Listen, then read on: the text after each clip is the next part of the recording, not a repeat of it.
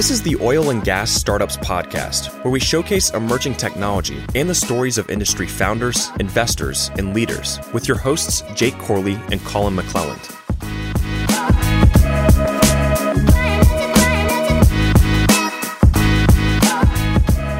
What's going on, digital wildcatters? Welcome to another week of the Oil and Gas Startups Podcast. We got my man Hudson Hollister, CEO of H Data, in today. He's from Chicago, so you know we have some kind of cold and gloomy weather here in Houston. But you're probably looking at it and you're like, "This is nice, beautiful." I abandoned my overcoat this morning because it's balmy here in Houston. yeah. So, uh, that's it. Tell us real quick about you know high level, forty thousand foot view. What is H Data? H data is setting out to digitize everything to do with energy regulation. You, some of those who are listening probably ha- are familiar with the forms that midstream oil and interstate gas pipelines have to file. It's all manual processes. We're getting rid of all the manual processes and we're automating all the things people have to do with those forms. And it turns out, once you do that, regulatory work isn't just about complying with government rules anymore. It also can be a source of intelligence and value. Mm, And well, that's that sounds awfully buzzwordy. I can break it down to a story. Yeah. You know, let's uh let's kind of open this up a bit because at our Fuse conference, you know, two of our keynote speakers that we had on stage at the same time were Toby Rice, who's the CEO of EQT, the largest nat gas producer in the United States, and then Michael Skelly, who when we did the Fuse conference, I was asking, "Hey, who do we get to talk about building renewable assets?" Everyone's like, "Mike Skelly, Mike Skelly." And Toby had made a comment. He's like, "Yeah, you think it's hard to bu- get a pipeline built in this country?" He's like, "Try building a transmission line," and everyone uh, started laughing at that. So the It's one of those audiences that would laugh at that that kind of a joke. Yeah, yeah, it's the right sure. kind of wonkery. You would assemble the right crowd. It's a very niche joke, but it hit with that with that audience. And so, I mean, Um, in conversations all the time where like somebody brings up interconnection queues and it's a joke, or or somebody talks about about gas pipeline reversals, which I've learned is a thing, and and there's there is a crowd that finds jokes in something as wonky. as yeah, that. I mean, there's a lot of nerds like us uh, running around. You just have to find where where we congregate, right? and so,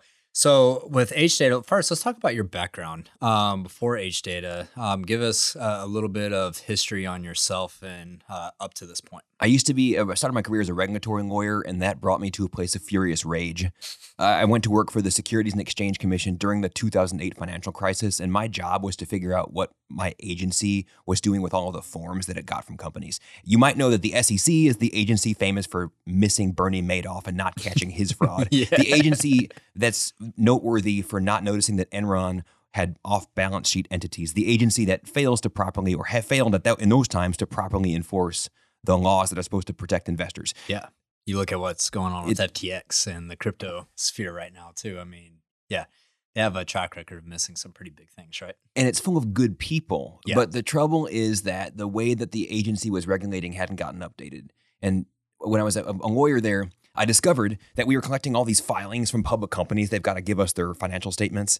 And the lawyers and accountants in the SEC, I realized, were printing out those forms from the public companies and double checking the math of the finances with a pencil and a calculator Mm-hmm. and manually trying to find the next Enron.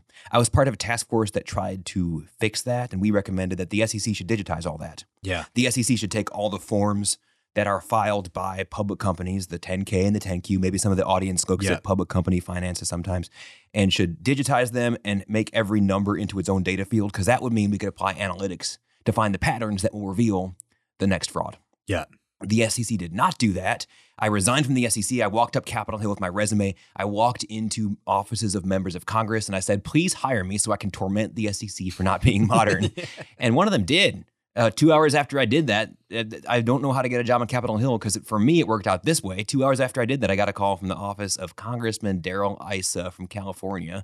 Congressman Issa hired me, and I spent a couple of years trying to pass laws to force uh, my former colleagues at the SEC to stop using document based forms for all the hundreds of different things that public companies have to file and to start using data instead. yeah. Uh, we got a bill that was got, got a bill introduced, didn't get it passed, and so I resigned again. I started a group in DC that, to try to convince regulatory agencies that they should do this full scale. That every regulatory agency, whatever kind of information it collects from business, ought to use data and not documents. And that's where we get to the regulated energy industry. In 2015, the Federal Energy Regulatory Commission, which is in charge of regulating parts of the energy industry, especially midstream oil pipelines, interstate gas pipelines, but not the upstream and not the intrastate. So it's it's chunks of what we all work on. It's Yeah. not the whole picture. Uh, the Federal Energy Regulatory Commission got interested in doing this and began in 2015 to go through a process of taking all the complex forms. I'm, I'm, I'm going to tell you the story about how the they used to get filed because yeah, it's funny. do it, please. all the complex forms and turn them into data. And that that- started then, and that brought us to what H data is now, which I can talk about in a, in a minute. But I am hoping that some folks who listen to the podcast are energy accountants, and it's it's quite likely there are some because they will have some residue of pain from the way that the FERC used to collect these things. So these are these are documents. There's there there you put in your finances if you're a pipeline. Um, it's a special kind of accounting, of course. It's Yeah. different from other accounting, so you have to get specially trained on it. And until October 2021, the FERC required every pipeline to bootleg a copy of Microsoft Visual FoxPro, which Microsoft doesn't support anymore. Like this this software that it has no support. You had to you had to download an illegal copy, I guess illegal-ish copy Yeah, of it. Yeah. You had to get the special Microsoft Visual FoxPro that Microsoft won't sell you, and you had to install that on your local desktop. Nothing is cloud. Nothing is cloud. and you had to take your spreadsheet where everything lives and manually type every number of the thousands of numbers Wow. into the Microsoft Visual FoxPro. And then you had to hit a button, you had to review it manually. And then it had to go upward to the FERC. And when it went to the FERC, you'd think that when the FERC was getting it in software, they would then be able to apply, you know, analytics to it. No, Yeah. they did not. They would smash it down into a PDF document and put stamps on it and stuff. and then if you wanted, if you wanted to go look at your form that you had filed to see if to confirm you had filed it or to do comparisons with other pipelines, uh, you could download the PDFs and manually hunt again. yeah. That's how it worked. It used to work.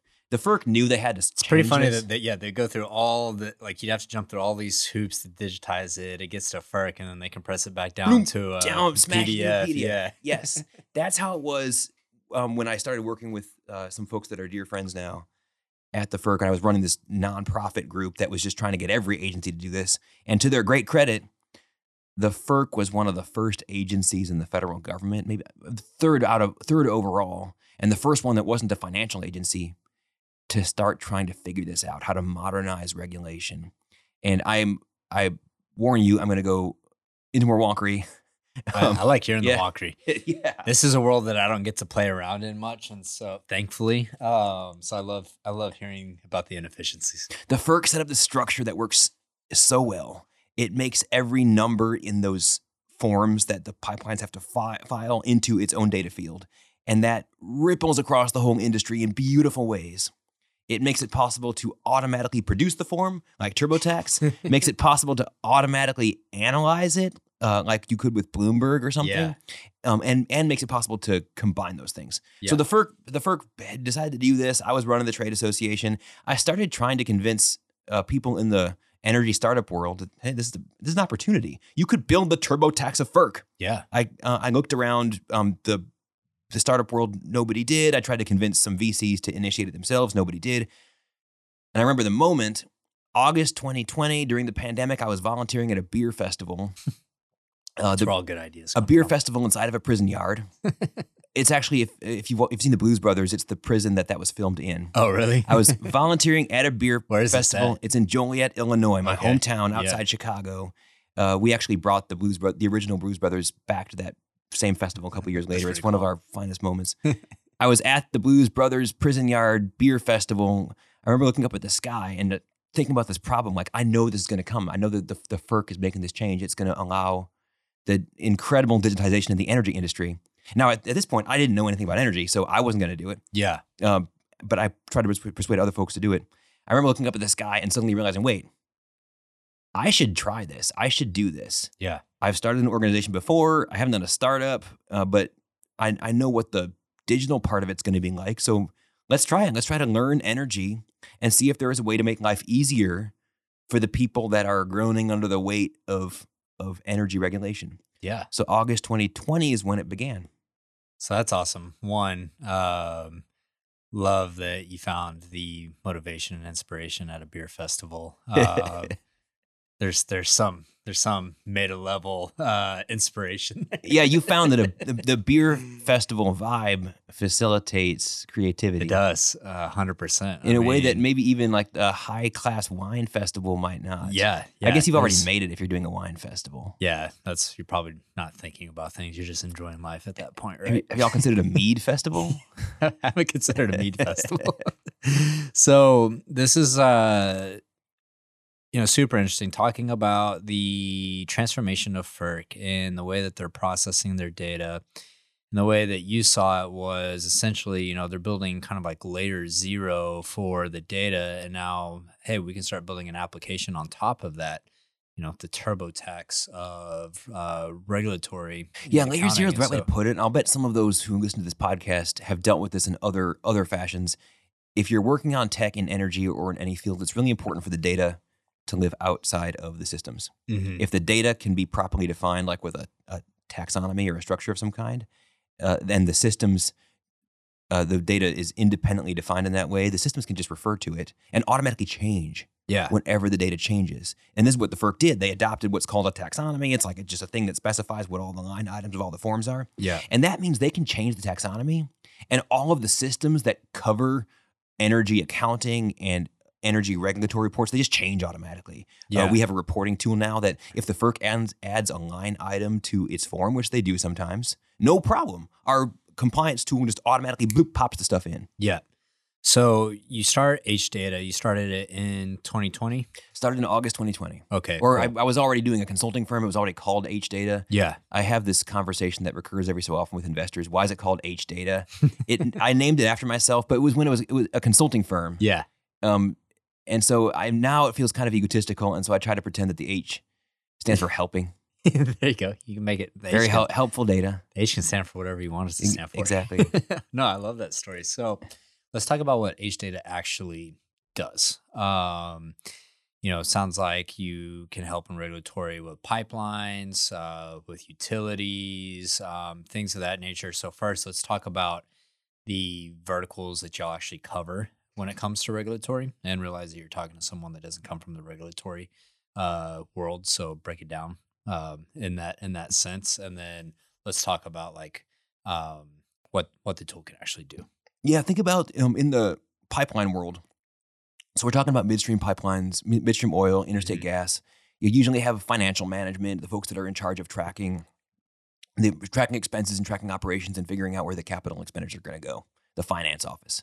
Uh, since this is a regulated business, there's the second. There's a gigantic regulatory vertical in most of these companies as well. Is the people that are in charge of making sure that uh, we're complying with all the regulations and that if we are if if we're operating under um, government rules of some kind, if we're operating under a tariff uh, for a particular pipe, we are complying with the rules of that, and we're proposing extensions to that, and we're maintaining a good relationship with our regulator. Mm-hmm. And then third, there's usually somebody in charge of making sure we make money, uh, of somebody in charge of business development, yeah, uh, trying to go after the shippers to um, convince more people to move their stuff through our pipe. Yeah. All three of those can make use of this regulatory information in interesting ways. I guess first in in the case of finance, they've also got to file it, so they have to they have to create the form and submit it to the government. But then beyond that, there is incredible intelligence that's available in these forms that has been untapped and untapped resource up until now. Yeah. Intelligence on yourself, intelligence on your peers and competitors. And I, I have fun examples of that. How Yeah, we're so only just scratching the surface. yeah. Let's talk about that because that sounds like what you really get passionate about is like the analytics. You know, once you have this data, what insight can you gather from that? And so seems like that's probably a heavy focus for H data. And so let's talk about you know what can like what kind of insight can you gain from from this information? Uh, I've got many examples. I'll take one from today. I was meeting with uh, the business lead for a gas pipeline, and this person was telling me that they they track all their contracts that they've got with their shippers, of course, for their pipeline, and they they know when they're going to expire and they when they have to be renewed and stuff. And they also know if they've got extra capacity. They know uh, what shippers they want to go after for business development, um, and they kind of know um, just because everyone talks to everyone. They know what contract where those shippers are currently. Mm-hmm. They don't really have it systematic. There's a form that every pipeline files with the Federal Energy Regulatory Commission. It's called the 549B, 549 Bravo. There's a form where you got to list all your current contracts, and it was this impenetrable PDF. Um, we discovered in a partnership that we've recently announced with Boardwalk Pipelines, or excuse me, a joint development initiative that we recently announced with Boardwalk Pipelines. We discovered that the information in that form could be scraped, and so we scraped it, and we were able to connect it with the information in the in the core annual forms that we also deal with. Mm-hmm. And so this means that for the first time in history, we put all of these contracts, which are publicly available but impenetrable information, Yeah. onto a dashboard, allowing anybody to see for the whole industry. Here are the ones that are about to expire. Here are the ones that my pi- pipeline has. Here are the ones that everybody else's pipeline has. Uh, here are the shippers. Here are the most prolific shippers. Here are the ones that are contracting with multiple pipelines. Every web, every every node in that web of relationships and contracting is now revealed. Yeah. And so the person we were talking to today got excited that instead of having to live inside their brain, we could develop, we could deliver this digitally Yeah. everywhere to everybody. I mean, it's very similar. Are you familiar with drilling info and Yeah. Enverus? I mean, they did this back in the day for upstream uh, regulatory filings. You know, you could go find the data publicly, but you know, you got to go through the Texas Railroad Commission or the Oklahoma Corporation Commission. And it's super fucking painful. to Exactly right. Their websites, and that's, I mean, they have websites now. They didn't have websites back then, and you can find the information, but it's just very burdensome. And so, Drilling Info essentially made this intelligence platform that would um, scrape all that data and clean it up, and then you can start running analytics on on top of that. Yeah. So if you're familiar with, for those that are familiar with the changes that the availability of those tools in the upstream industry brought about, I think what we're trying to do in midstream and interstate gas is is quite similar. Yeah. One enormous bet, though, that we decided to make. Uh, the story of our company was we ended up uh, raising a tiny bit of capital, cobbling together an initial tool, getting a couple of customer contracts, and then we got into the Techstars Alabama Energy Tech Accelerator, sponsored Nice. by Southern Company, which is in Birmingham, Alabama, which is a place that I now love. Yeah. And that helped us to raise our initial $3.1 million seed round in December 2021 awesome. right after we did that, and that's why I'm getting to the seed round, is that we had to make an enormous bet. Yeah. Uh, we had to decide if we were gonna if we were gonna try to be the TurboTax of regulated pipelines, or if we were gonna try to be the Bloomberg or Enverus Yeah. of regulated pipelines, and we decided to try to do both. Yeah. Our platform both files the stuff and also analyzes it, and we do that for a specific reason. Um, that hasn't happened yet, but we realized that if we can handle both the filing and the analysis, then we can end up being a platform between the pipelines and the regulators, Mhm. uh, and we can we, we can invite our customers. We can we can it means we can offer our the filing part much cheaper because we can. Um, once something gets filed on our platform, then we have access to it, and it can go into our database as long as it's public and we have permission to do it. yeah. and we, we protect the stuff that's that is Yeah. um, that, that's confidential. Yeah. So it, enormous bet. It's the most expensive contract I've ever signed Yeah. to develop uh, reporting alongside of the analysis. yeah. And we have all these cool ideas, has never been done in energy or anywhere else, any other industry, of combining the job of filing the form with also analyzing it. Yeah, no, I love that you brought up, you know, Bloomberg terminal as well. You know, there's a lot of like, you have a lot of other successful startups like, uh, was it, Koyfin, I think, that, um, you know, they scrape like public filings from uh, companies and aggregate that data, but it's all financial related stuff. And, um, you know, for y'all, it sounds like one, making the big bet and attacking both of those. I'm sure there's a lot of challenges in trying to build those out. There's challenges in both. You can mess Yeah. up both. Yeah, and we could sure. mess up, and we've definitely messed up many things along the But no, way. dude, I love, man, we've taken some huge fucking bets at Digital Wildcatters. I'm like, hey, if this doesn't work, it kills the company. And we just go try to execute to the best of our ability. So you ever like find that, like, when you're making decisions as the head of the company that every every choice you make feels like it could kill you? yeah, it does. Like that's part of building a startup. And you, uh, I don't know, if you don't have confidence in yourself to go execute those things, then, you know, what are you, what are you doing in That's this true. position? Right. So,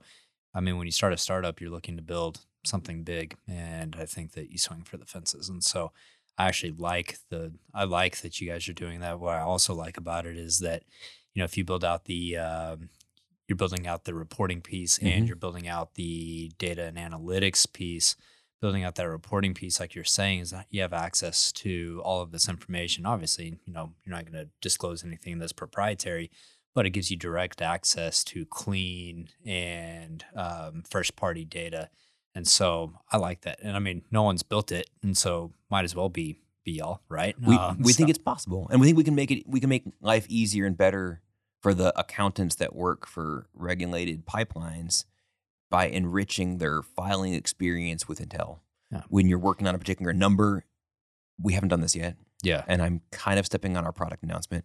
Yeah. But imagine looking at a number when you're working on it in your TurboTax and being able to automatically see the history of that from what you filed in the Mhm. previous quarter or the previous year in five years or 11 years back. yeah. That's what is Yeah. possible if we enrich the filing experience. I I know we're getting so wonky. Like this is this is subject matter that can be very boring, No, but it's transformation that can be very interesting. yeah. Imagine enriching the following experience Yeah, I, mean, I don't find anything about regulatory to be necessarily exciting, but I find new solutions to be exciting. And so, well, let's free uh, people up. I talk to yeah. so many people who um, it, it's funny. There's there's there's basically one in every company. There's there's a lady in this gas company. There's a, there's a gentleman that I've met at this consulting firm. There's usually one person who knows all about the regulatory forms. yeah, And when management needs something answered about Intel, you know, what's our competitors or peers doing, and it comes out of those regulatory forms, they always go to that person. yeah, You find that one person and you realize they're brilliant.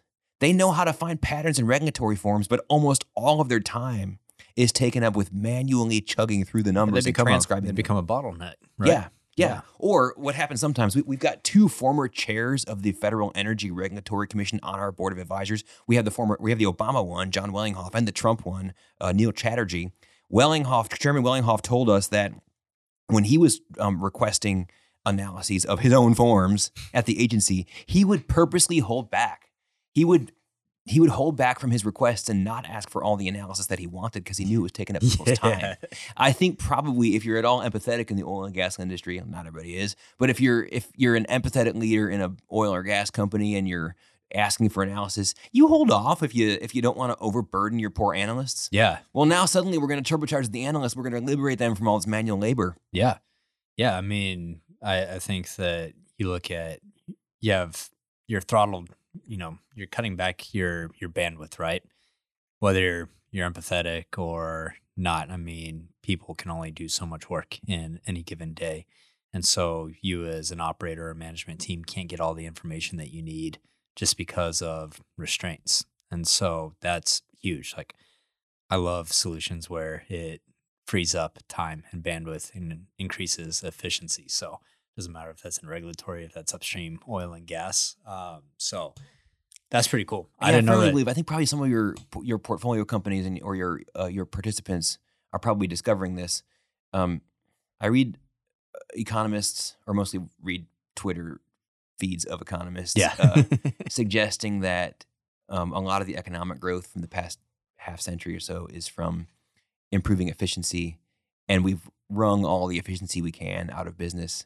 Yeah. Totally untrue. No. There's so many knowledge jobs that require typing a thing into a thing. yeah. And here in regulation, we got a bunch of them. Yeah. We can get rid of all of those knowledge tasks and elevate the people, not fire them, but elevate them so they can use their brains and help Yeah. management make better choices. And that means that I can draw a direct line from regulation to lifting people out of poverty. I can draw a direct line from fixing regulation to human flourishing. And I'll bet that's true of a lot of people who work on data oriented startups in this energy industry. Yeah. I mean, it's a pretty bold claim to think that we have maxed out on efficiency when you see technologies like OpenAI and ChatGPT and what that's going to enable. I feel a little do. threatened by So, that, isn't it? Yeah, and and I I can kind of empathize now with the folks that sometimes sometimes folks feel threatened when we say we can automate these these tasks. Yeah. Um, and I feel a little threatened by ChatGPT. Yeah. I mean, the way I see a lot of technologies, it enables humans to do more things faster. Um, it's usually how it works out. And so it's even like on drilling rigs. Like you go out to an offshore drilling rig, everything's automated, but you still have rig hands out there working everything. And so there's not a lot of cases where automation is just completely displaced humans. Yeah. So, um, so you know, you mentioned that you guys raised a three million dollar um, seed round. You went through TechStars and Birmingham, which is really cool. I don't know there was a TechStars in Birmingham. Um, you Yeah, know, I would uh, encourage those that are uh, working with an early stage company that might benefit from accelerator. I'll, I'll be frank. I was skeptical about accelerators Yeah. until the fall of 2021. I saw yeah. a lot of Why- accelerators. Why? Why, were you sk- skeptical? I saw a lot of accelerators that didn't seem to necessarily add any extra value. Yeah. And I or I didn't see I didn't see where the value would come from because I was on the outside of it. Yeah. I will tell you that being part of that accelerator for those three months changed my life Wow. permanently. I have never been part of it is, I mean, this is probably true for you too, Colin. I realized that my my profession wasn't actually being a regulatory lawyer; it was being a founder. mm-hmm. And I was around other people who weren't working on energy regulation. There was one person who was creating an, a, a new form of wind turbine, for instance. She's brilliant. I realized that I had so much in common with her and with my other fellow members of the cohort in our accelerator because we were all founders and we all had the same the same emotional hurdles to get over Mm-hmm. and the same confidence that we had to build. And that was way more powerful than if I had been with a bunch of other energy regulatory people. Yeah. That is just you can't you can't quantify that exactly. Yeah. But it is the most supported that I have ever felt in any professional yeah, experience. sometimes I feel like I live in a little bubble because I have so many founder friends. Yeah. And including you know, people who are doing things that are not anywhere near your subject matter. right? yeah, no, 100%. Yeah. I mean, I have founder friends in all different aspects of uh, tech. And, um, you know, the one thing that's constant uh, with founders is their level of optimism and energy. And so I'm always like surrounded by high energy, highly optimistic people. How do you gin up then- optimism when things are dark? I saw the Yeah. tweet that you have framed on the wall over in the digital Oh, yeah, office. like that? Yeah, yeah, Yeah. Maybe you can describe that tweet. Well, well, one, yeah. So there's this tweet uh, from this Twitter account that's Anon and uh, hates me for whatever fucking reason. I don't know why. Um, and he tweeted, he ran this. I wish I had a Twitter hater. Yeah, he- I- I, I- got a I'm lot envious. of them. I have a lot of them. He he ran this poll. He's like, "How much longer until Digital Wildcatters runs out of money?" And think he posted that like a year and a half ago. and so What we're were the dates that were voted for? uh, the- so it one was vote, right? Yeah. So one was under a year. One was one to two years, and then it was like three years plus. And so I'm- option A has been defeated. Oh, I'm fucking destroying these people right now. And so I'm fueled by hate. So the more that people hate me, like the more powerful I become and the stronger I am. And so I think Kelly Clarkson wrote a song about that. Oh yeah. Kelly Clarkson's not the person I'd look to for inspiration on that, but I'll have to check that out. What doesn't kill you makes you yeah, stronger. Yeah, there you go. and so um yeah, you know, I every once in a while, like in real life, I run into some people that, you know, I'm just like, oh yeah, forget that not everyone's a founder. But you know, going back to your point of like you realizing that you're a founder, um, you made a comment earlier where um, you talked about knowing that this product needed to be built, but you didn't come from energy. And I like that as well because I think a lot of, you know, I, I still do a lot of faking in conversations when acronyms are mentioned. I have to confess. Okay, so Sorry to all the people that I talk to when I do business development. So we have a pretty strict policy at Digital Wildcatters of no usage of acronyms because I think they're extremely inefficient for human communication. Did I say FERC? And- I said FERC. and uh, that that's fine. Uh, said the real name many times, um, but the energy industry is the worst when it comes to acronyms. But you know, when I started um, roughnecking uh, back when I was uh, you know 19 years old, I was like, you know, my mission was I wanted to become the biggest oil man to come out of Texas, and I wanted to learn how to drill wells. I wanted to learn everything about production and completions because I wanted to start an oil company. And then finally realized it's like, hey, when you want to start a business, when you're an entrepreneur, you don't have to know everything about everything. You go build a great team and people that are specialists and that are badasses in their own right. And it's your job to be a leader and have vision of what can be built, but you don't have to understand every little thing. And So so, it's your job to motivate people to take action. It's your job to push against. I think, especially in a startup, this is it's death yeah, to have inaction. It's better to make a wrong choice yeah, than to than to just sit there. hundred percent. And sometimes it can be hard to. I mean, I don't always ever. I don't ever know exactly the future or know the right answer, Yeah, and it's terrifying to take a stand when it could be the wrong one. yeah. And yet you have to do that. You got to push your team to do that. I always do find it interesting though when I run across uh, founders that are attorneys in a former life though, because just by nature you're risk averse. Yeah. So, um, has that been was that any amount of challenge for you in your mindset uh, towards building a startup, or were you just not kind of confined by the uh, parameters of how attorneys usually think? There's little bits of being an attorney that I still that I still use. I mean, I, I read our contracts. Yeah. we have we have lawyers, but I, I read our contracts and I can I can I I can I have patience enough to review them. Dude, that's what I I wish I had Yeah. that skill set. I hate contracts. I'm just like I don't want to deal with this. I at kind all. of like sitting with my customer contracts and being, it, it just feels so familiar. Or when I meet with our lawyers, I like Yeah, it because I was that Yeah. and, and I have empathy for them from Yeah. that. But um, I think what I more than that, what I what I am grateful for for the for the legal part of my background is that I like words. Yeah. I'm I really enjoy words and I enjoy the different shadings of meaning you can come with in words and enjoy trying to trying to express yourself in different ways. I enjoyed uh, tossing and um, a, a strange word into an otherwise commonplace sentence, and I I enjoy that part. Yeah. and and that you can really use if you're needing to communicate with different groups of people all the time. Yeah. No, I love that. So, for y'all's team, who is your team made up of? What type of people are you looking for at H Data? Like, who, you know, who do you need to carry out that idea? Obviously, technologists that can build out software, but then are you building up a team that comes from the regulatory side, um, you know, from utilities, from gas companies? What does that look like? Our team does not come from energy. And that is that's actually really interesting. And I, I didn't really think about it until this moment when you asked. Uh, most of our team comes from doing interesting things with data. And then we try to use empathy to talk to the energy industry. And of course, we now have a lot of advisors and customers who are in the industry. Um, but it probably gets back to what you were talking about the the need to the need to be willing to learn new things. Mm-hmm. Uh, my other half and co-founder, it is like a marriage, is Yuval Lubowicz. Yuval is my opposite. Uh, I'm I can fly off the handle. Yuval's Yuval's calm, Yeah. and we prop each other up. He's our co-founder and chief technology officer, and the two of us work on the business with.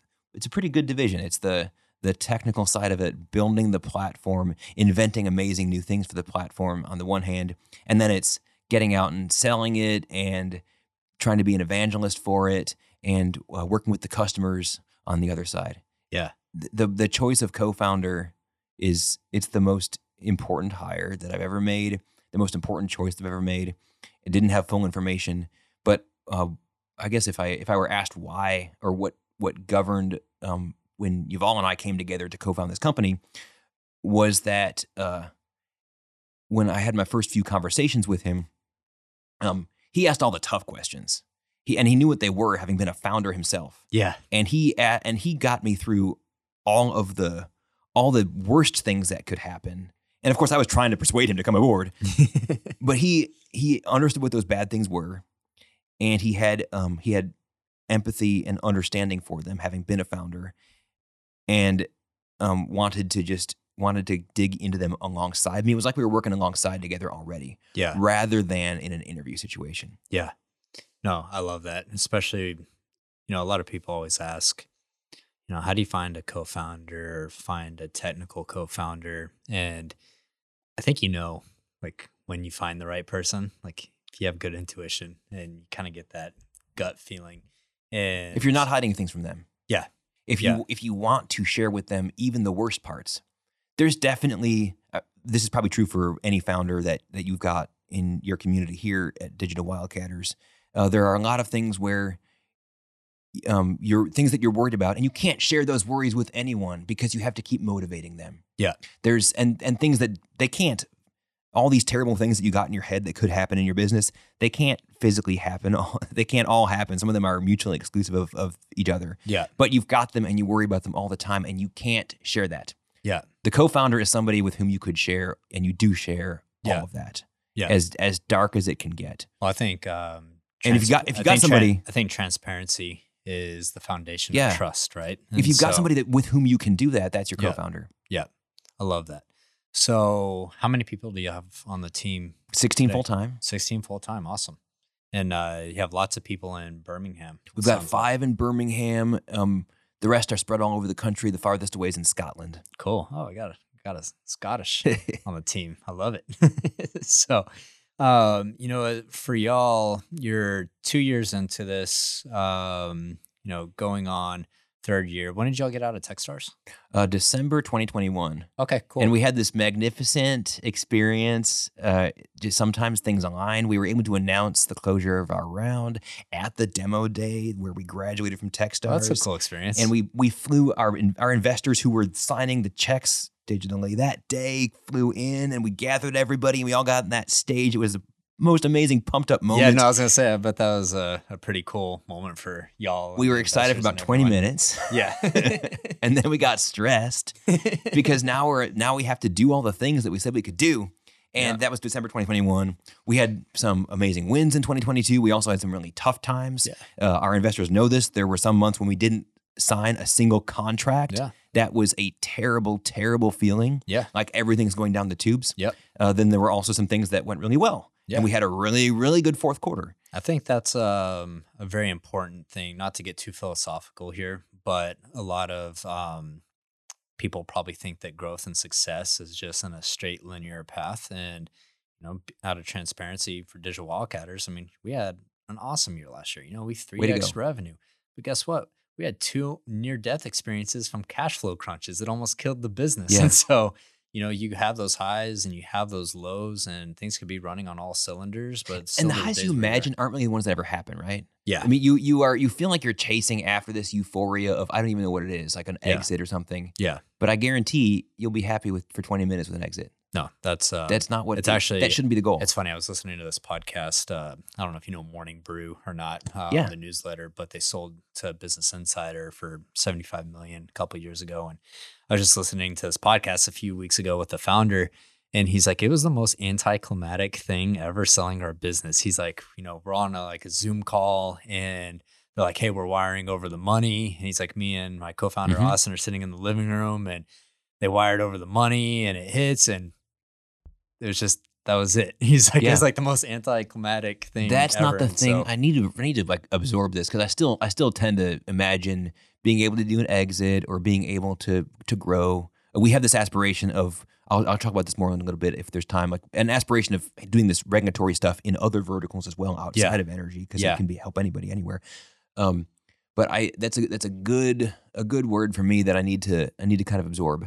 yeah, Uh, I will tell you the moments that have actually, the ones that I, I wish I could live for more, or the ones that have actually been the most meaningful, have been about cultivating others. Mhm. Uh, one of these things happened yesterday. Um, I was, we had an event in Austin, and some of us couldn't make it, and some of us were late because of Delta. yeah, And uh, so the a couple of my team members had to do a demo without having planned on it, and they um, and I watched them doing it. They were fantastic yeah, and it, they did it with a different flavor that I wouldn't have come up with, yeah. and they were, and the the audience was spellbound, Love it. And I realized that being able to cultivate a team in this way, it is it is the it is the most satisfying thing. It's more satisfying than when that three million dollar seed round came in. Yeah. The um you know, I used to be one that thought a lot about valuations and exits and spent a lot of time in my calculator because I am a capitalist. I like making money. But I think when I had my transformation as a real founder and a leader was when I stopped thinking about that stuff and really focused on um our mission and cultivating people within our organization. And so it's fucking awesome when I see them win and Yeah. see them overcome challenges and adversity. And so for me personally, I just enjoy the journey. Like I enjoy getting to wake up every day and do something that I like doing and building a company and an impactful uh, platform. And so I know if you build something special, um, economic returns will um, take care of itself in the future. So I do worry what happens if you build something special and the economic returns don't take care of themselves. That happens. That happens every once in a while. Um, you know, but I think if you grow a business sustainably, this could get to like a whole bigger macro level of how startups have been building over the last few years, you know, raising mega rounds, chasing growth at all costs. Mhm. Um, and the problem when you chase growth at all costs and raise, you know, VC round after VC round is that you hit a valuation where, you know, you get past hundred million dollars in valuation, your pool of potential acquirers shrinks Yeah. pretty significantly. And so you get to a billion dollars plus. I mean, there's very few companies out there that can actually acquire you. And so, um, you know, if you're building a company, I think the sweet spot for if you, you want to get acquired is 30 to 100 million dollars. If not, you better have a path to uh, sustainable free cash flow to where um, you can actually pay out over time. Because, Yes. you know, if you're just chasing growth and raising capital to do that, you may hit a point of there is no liquidity for you. So I don't want to get like too high on the uh, on, on the soapbox on that one, but yeah, you know, those things can those things can happen. So, um, you know, for this show, obviously, we have a ton of people in midstream, um, and probably quite a bit of them that are in regulatory and accounting. Um, if they want to find H data, where can they find you guys at on the internet? They'll find us at hdata.us. They'll find us at Digital Wildcatters conferences, There and they'll probably find us at the wonky conferences that they go to. If they go to the Liquid Energy Pipeline Association, for instance, they will find us doing karaoke. there you go. I love it. So, guys, we'll leave a uh, link to the website in the show notes. Uh, you can be sure to check them out there. And like Hunter said, spoke at Fuse, so you can check them out at Digital Wildcatters uh, conference in the future. I'm sure. Dude, I appreciate you coming on the show and uh, schooling us up on this. This has been very interesting. Collin, thank you so much for Yeah. having me. I'm really grateful to Digital Wildcatters. Thank you, man. If y'all like this show, please share it with a friend, share it with all of your regulatory nerds and pipeline accountants out there. Make sure to leave us five star reviews if you're listening on Spotify and Apple. We will catch you on the next episode.